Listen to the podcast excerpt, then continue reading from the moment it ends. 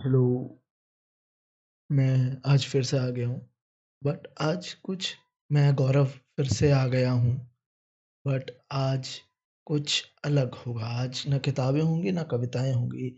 आज हम बात करेंगे एक और आर्ट फ़ॉर्म के बारे में जो मुझे लगता है कि मैं मुझे अब ज़रूरत पड़ गई है ऐसा लग रहा है बात करने की। क्योंकि मैंने एक फ़िल्म देखी और फ़िल्म ने मुझे इतना अफ़ेक्ट करा, कि मैं चाहता हूँ आप सब भी वो देखो। और फ़िल्म देखना बहुत आसान होता है, इतनी लंबी नहीं होती है, एक्सेसिबल होती है। तो हाँ, तो आज इस बारे में हम बात करेंगे, आपने गेस कर लिया होगा फ़िल्म एक फ़िल्म के बारे में, पिक्चर के बारे में, एक मूवी के बारे में। और इस एपिसोड का इसलिए नाम होगा फ़िल्म पे चर्चा जॉयलैंड। तो जॉयलैंड क्या है? जॉयलैंड एक फ़िल्म थी जो लास्ट ईयर आई थी। लास्ट ईयर मतलब 2022 में। इसको डायरेक्ट करा है साइम सादिक ने। और ये फ़िल्म पाकिस्तानी फ़िल्म है और तो अब पाकिस्तानी फ़िल्म से हमारे दिमाग में आइडिया क्या आता है कि होगा वही मतलब वैसे ही जैसे हमने देखी ना बोल, बोल टाइप की कोई फ़िल्म होगी। वही फैमिली वही मतलब है तो बोल टाइप की फ़िल्म अगर मैं ना बोलूँ तो। पर हाँ, हमें वही मतलब जो उनके सीरियल देखे हमें वो आँखों में आएगा कि मतलब उसकी तरह होगा ऑन ज़ारा या फिर ज़िंदगी गुलज़ार है और तुम बस मे मेरे हो एक करके ऐसा ड्रामा आता था। भूल गया मैं। तो हाँ, इस टाइप की इमेज बट एक्चुअली ये फ़िल्म उसके अलट है, बिल्कुल अलट। अगर मैं तुम्हें एक समरी दूँ उस फ़िल्म की तो क्या है? एक फैमिली है एक फैमिली है, छोटी-सी जॉइंट फैमिली है, ज़्यादा बहुत सारे लोग हैं एक्चुअली 10 लोग हैं और सबके अपने-अपने मसले हैं। और कुछ बड़े और सब फैमिली रिलेटेड प्रॉब्लम्स हैं। बिल्कुल फैमिली फ़िल्म है और सल्यूशन है बट मतलब हिम्मत नहीं है और सब एक-दूसरे के लिए विलेन है पर एक्चुअली में कोई विलेन है नहीं। सब विक्टिम ही है एक्चुअली। तुम किसी को पॉइंट करके नहीं बोल सकते, तेरी वज़ह से सब खराब हुआ। हम्म तो ये एक थीम है उस फ़िल्म का। और बहुत ज़्यादा बात होती है जेंडर पे, सेक्सुअलिटी पे, डायनामिक्स पे, पैट्रियार्की पे, इन सब बातों में। पॉलिटिक्स पे इवन छोटा-मोटा। तो ये पूरा फ़िल्म है। तो अब हम यहाँ से एक्सपेक्ट कर रहे थे कि अब अब यही एक्सपेक्टेशन रहता है कि पर पाकिस्तान की फ़िल्म है, उनके प्रॉब्लम हमारे जैसे नहीं हो सकते। और मैं भी ये सोच रहा था कि हमारे आगे होंगे प्रॉब्लम। पर देखा जाए पर्सनल प्रॉब्लम्स ना हर कि एक इंसान की बहुत यूनिवर्सल होती है। मान लीजिए, मुझे जो समझ आया कि छोटी-छोटी प्रॉब्लम्स होती हैं। मुझे लगता है कि सिर्फ़ मेरे पास है प्रॉब्लम, आपको लगता है सिर्फ़ आपके पास है। पर एक्चुअली में बहुत कॉमन प्रॉब्लम्स होती है ना जैसे अ, किसी एक टाइप की सैडनेस का होना, खालीपन होना, लगेगा सर मैं ही हूँ, जिसे एम्प्टीनेस फ़ील होता है रोज़। ऐसा लगता है कि कोई वॉइड है अंदर, तुम्हारी बॉडी में एक फ़िज़िकल वॉइड बन गया है, जिसे तुम्हें भरना है। पर एक्चुअली में तो तुम बात करो लोगों से तो पता चलता है, अरे! ये तो सबको ही है प्रॉब्लम।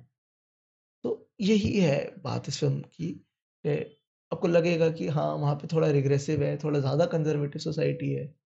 तो उनके यहाँ पे जो सेक्सुअलिटी, जेंडर वाली प्रॉब्लम्स होंगी, हमसे ज़्यादा एक्सट्रीम पे होंगी। पर आप फिर देख के कहते हो कि एक्चुअली नहीं, हम भी सेम ही हैं और शायद यही बात हुई कि बहुत ज़्यादा कंट्रीज़ ने रिलेट करा इसलिए ये फ़िल्म हर जगह चली, बहुत ज़्यादा अवार्ड जीते।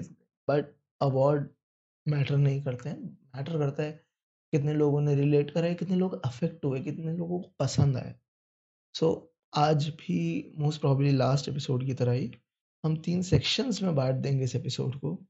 तो पहला सेक्शन होगा कि मुझे क्यों पसंद आई, दूसरा सेक्शन होगा कि आपको क्यों देखनी चाहिए, पर इस बार तीसरा सेक्शन होगा कि इसकी तरह ही कुछ और फ़िल्म जो मुझे लगा के हाँ, मैं तुम्हें बता सकता हूँ ताकि आप और भी डिस्कवर करो ऐसा सिनेमा। सो हम यहाँ से शुरू कर सकते हैं, कुछ नया पेशकश अगर अच्छा लगा तो फिर करते रहेंगे बार-बार वरना कोई नहीं।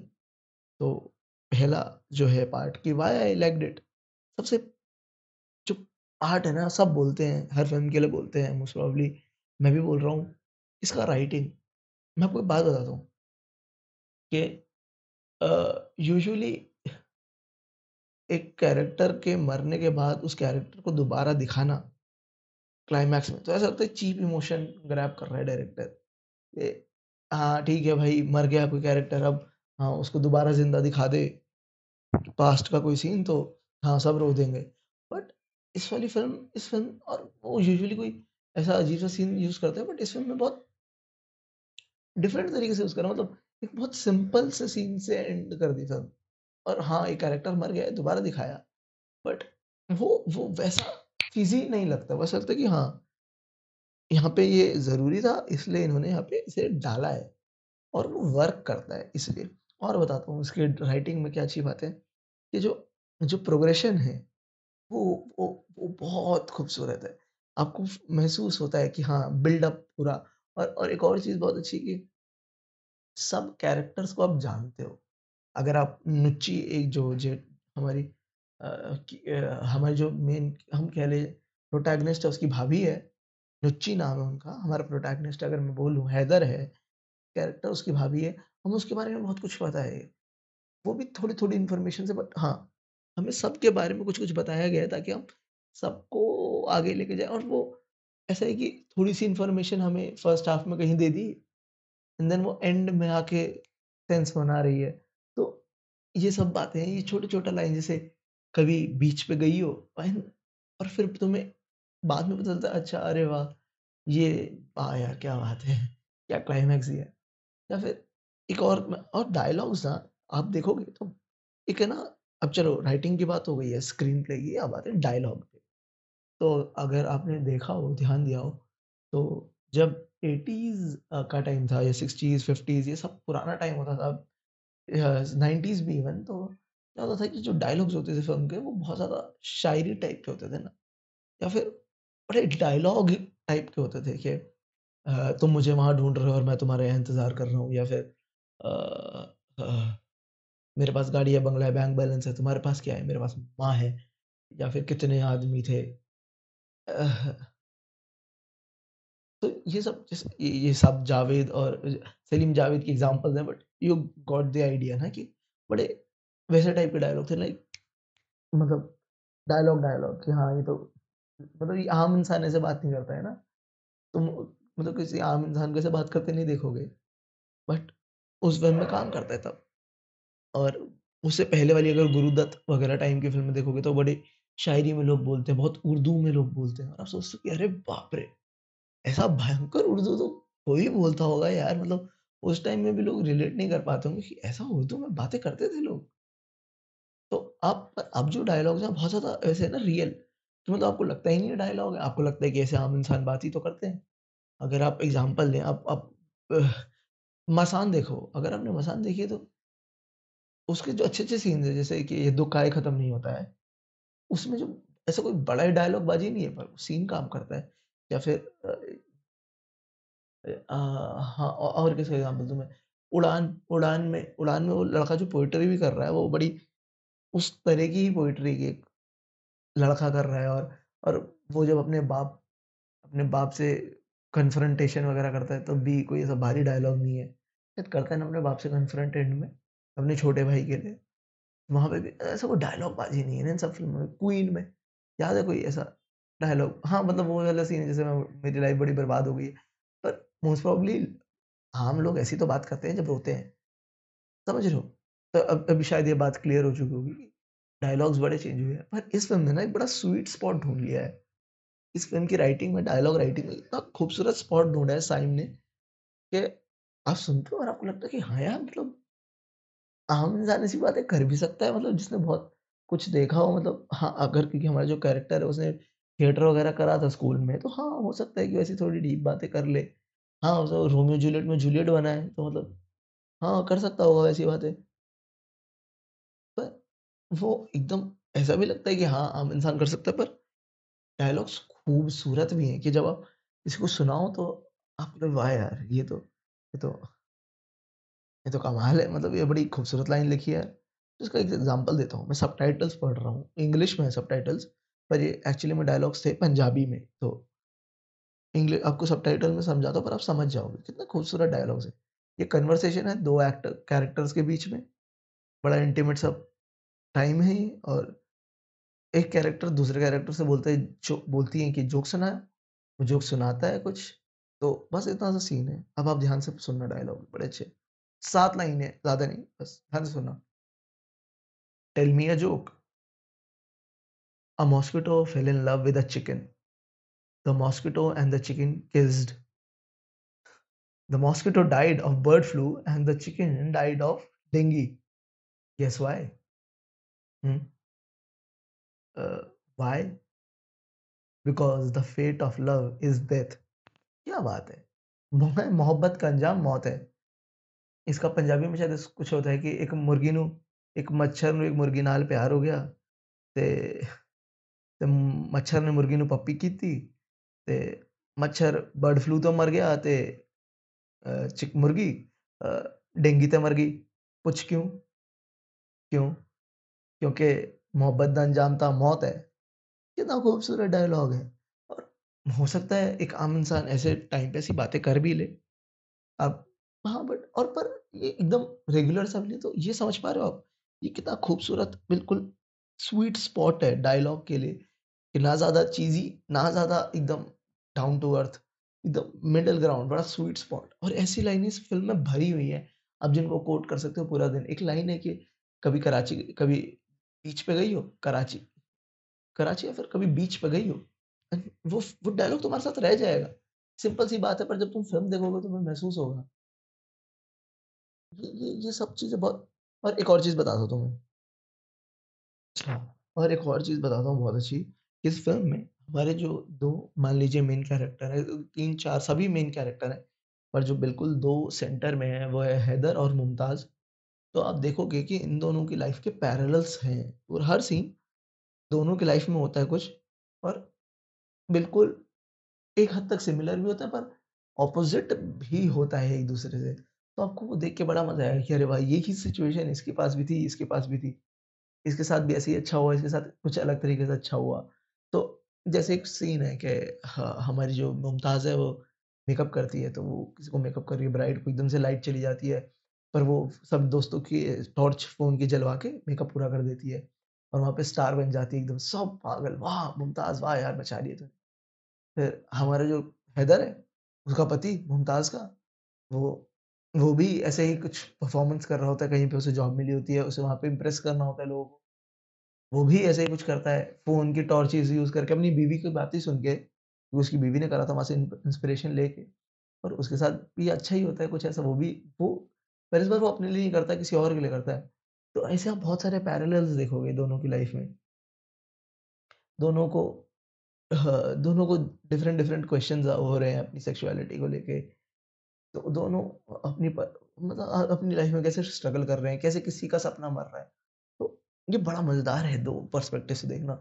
तो इसलिए मैं ज़रूर बोलूँगा आपको जॉयलैंड देखिए। राइटिंग के लिए तो ज़रूर देखिए। सेकेंड पॉइंट जो आता है कि अ, सिनेमैटोग्राफी तो ये फ़िल्म शॉट हुई है 4:3 रेशियो में। 4:3 रेशियो होता है ऑलमोस्ट स्क्वायर रेशियो होता है। मतलब अगर मैं समझाऊँ तो ऐसा 3 अगर ऐसा लेंथ है तो विड्थ होगा 4 समझ हो? अगर 3 इंच का विड्थ है तो फोर इंच का लेंथ होगा फ्रेम का। एक रेक्टेंगुलर बन जाएगा। तो उसमें शॉट कर शूट करा है फ़िल्म को तो देखोगे तो आपको लगेगा कि शिट ये कितना खराब हो सकता था, ये कितना गलत हो सकता था। पर नहीं हुआ, वो इतना रिस्की कुछ था और वो काम करता है, वो इंटमेसी फ़ील कराता है हमें फ़िल्म के अंदर। जो है ना कि सब एक-दूसरे पे ऑलमोस्ट फँसे हुए हैं। जगह ही नहीं है, बिल्कुल सब इतना क्लोज़नेस तुम्हें फ़ील कराता है ना कि मज़ा आ जाता है। आपको भी वो मतलब क्या कह सकते हैं वो फ़ील होगा आपको कि कभी कोई गला दबा रहा है। आपको वो कंस्ट्रक्शन वो महसूस होगा, वो वो बड़ा कमाल है फ़िल्म का। सिनेमैटोग्राफ़ी वाह! Top top cinematography. बहुत टाइम बाद ऐसा एशियन किसी फ़िल्म में स्पेसिफ़िकली मतलब हिंदी, उर्दू ये वाली हमारी जो फ़िल्म है, इसमें ऐसा कमाल सिनेमैटोग्राफ़ी देखने को मिला है। मुझे बहुत टाइम से इतना कमाल नहीं मिलता था, ऐसा लगता सब फ़िल्में जेनेरिकली शूट होती हैं, जैसे ऐड चल रहा हो। इस फ़िल्म ने बहुत डिफरेंटली करा, बहुत मज़ा आया मुझे, मुझे बहुत पसंद आई। अच्छा, अब ये आपको क्यों देखनी चाहिए? तुम क्यों देखो? सबसे इम्पोर्टेंट इंसानियत को समझने का, जो मैंने अभी इतनी देर से ज्ञान बाँचा था राइटिंग पे, वही बात है कि आप इंसान को समझना सीखोगे कि एक छोटी-छोटी चीज़ें कैसे लोगों को फ़र्क अफ़ेक्ट करती हैं। कैसे हर कोई विक्टम है पर कोई भी किसी को भी आप एक इंसान को ब्लेम नहीं कर सकते हो। तो ये सब छोटी-छोटी चीज़ें आपको इंसानियत समझाएँगी कि अच्छा, हमारी ये प्रॉब्लम्स हैं, इतना बड़ा इतनी बड़ी दुनिया है पर हम इतने से हैं और फिर भी हमारी प्रॉब्लम्स इतनी बड़ी हैं, जो नहीं होनी चाहिए थी। हमने बनाई है, हम सबने एक-दूसरे पे प्रॉब्लम हम सबने एक-दूसरे को ज़ुल्म कर रहे हैं। वो वो बड़ा खूबसूरती से दिखाया और फैमिली कैसे एक-दूसरे पे ज़ुल्म करती है बिना जाने-अनजाने में। शायद वो नहीं चाहती पर वो करती है। सो ये ये पूरा पॉइंट और पैट्रियार्की कैसे हर्ट करती है दोनों को, आदमी को भी और औरत को भी। तो ये सब बहुत कमाल तरीके से दिखाया इस फ़िल्म में, मुझे मज़ा आ गया, बहुत अच्छा। फैमिली का जैसा प्रॉब्लम्स होता है, गली-मोहल्ले में, बहुत अच्छा, बहुत मज़े मज़ेदार। तो आपको इसके लिए ज़रूर देखनी चाहिए अगर आप ये सब पसंद करते हो फ़िल्मों में। और सेकेंड जो रीज़न रहेगा वो रहेगा अगर आपको सही से रोना है, आप बहुत टाइम से रोए नहीं है होता है ना कभी-कभी कि रोने का मन करता है और आँसू नहीं आ रहे होते हैं, तो आई थिंक सो ये फ़िल्म बेस्ट रहेगी आपके लिए कि आप ये फ़िल्म देखो और आप सिर्फ़ रोओगे। आप सिर्फ़ रोओगे और I can bet my life आप आखिरी का जो है 15-20 मिनट, तो आप सिर्फ़ रोना पड़ेगा। सिर्फ़ आप क्लाइमैक्स देखोगे और आपको आँसू आ जाएँगे। आप रोते ही जाओगे, फट जाओगे। तो कभी-कभी होता है ना कि मन करता है रोने का, एकदम क्लेंज़ करने के लिए खुद को, तो गो फॉर इट। जॉयलैंड देखिए, आपको ज़रूर रोना आएगा। अच्छा, अब अब यहाँ पे खत्म हो गया पूरा पार्ट। अब मैं 2 फ़िल्में और बताऊँगा, जो जॉयलैंड की तरह हैं किसी हद तक और जो आपको भी देखनी चाहिए। पहली फ़िल्म है अ सेल्समैन, ये असगर फ़रीदी की फ़िल्म है आई थिंक सो, ईरानी फ़िल्म मेकर है। अ सेल्समैन ये एक्चुअली अगर आप वो सोच रहे हैं ना कि वो प्ले था डेथ ऑफ़ अ सेल्समैन, उस पे बेस्ड है तो इसमें एक्चुअली क्या है ना कि हमारा जो मेन कैरेक्टर है वो एक थिएटर एक्टर है, वो वो इसी प्ले के अडैप्श एडाप्टेशन पे काम कर रहा है। अपने ईरान में इस फ़िल्म ईरान में बेस्ड है तो वहाँ पे थी प्ले के a, a of salesman play के प्रोडक्शन में काम कर रहा है as a actor, main actor और इसकी फैमिली में ट्रेजेडी हो जाती है इसकी वाइफ़ के साथ। तो ये उसके साथ भी डील कर रहा है, उसकी वाइफ़ के ऊपर क्या इफ़ेक्ट आ रहा है, लोग कैसे परेशान करते हैं, छोटी-छोटी चीज़ें जो लोग समझते नहीं हैं पर कितना इफ़ेक्ट करती हैं किसी और ह्यूमन बींग को, तो ये इस फ़िल्म में बहुत अच्छे से दिखाया सो आई थिंक सो ये आपको देखनी चाहिए। और एक और बताता हूँ इस फ़िल्म की बात। इस फ़िल्म का लेंथ एग्ज़ैक्टली दो घंटा है, एग्ज़ैक्टली दो घंटा। और ये ना ये जो डायरेक्टर है असगर फ़ारीदी, इनका स्टाइल है, स्टाइल नहीं मतलब इनका टैलेंट कह लीजिए।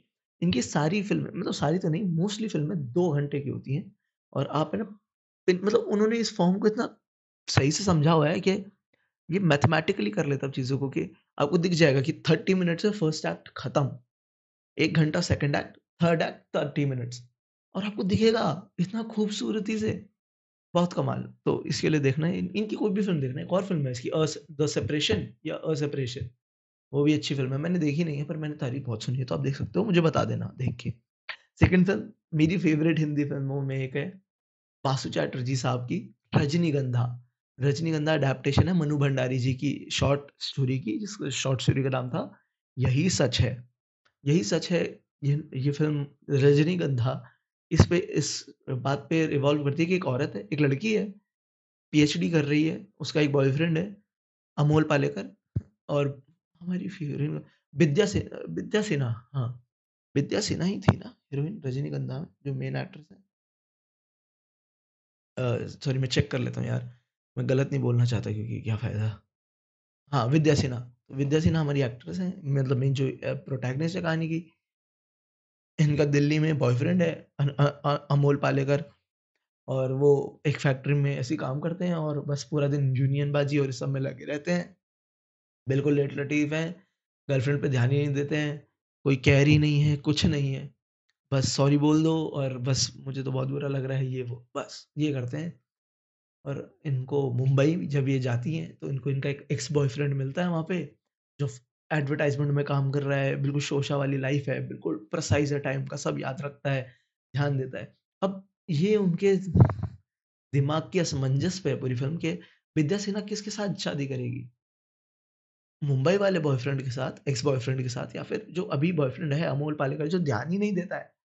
तो उस पूरे उस पूरे ना तनाव पे, उस पूरे असमंज उस पूरी टेंशन को बहुत कमाल तरीके से दिखाया बासु चैटर्जी साहब ने।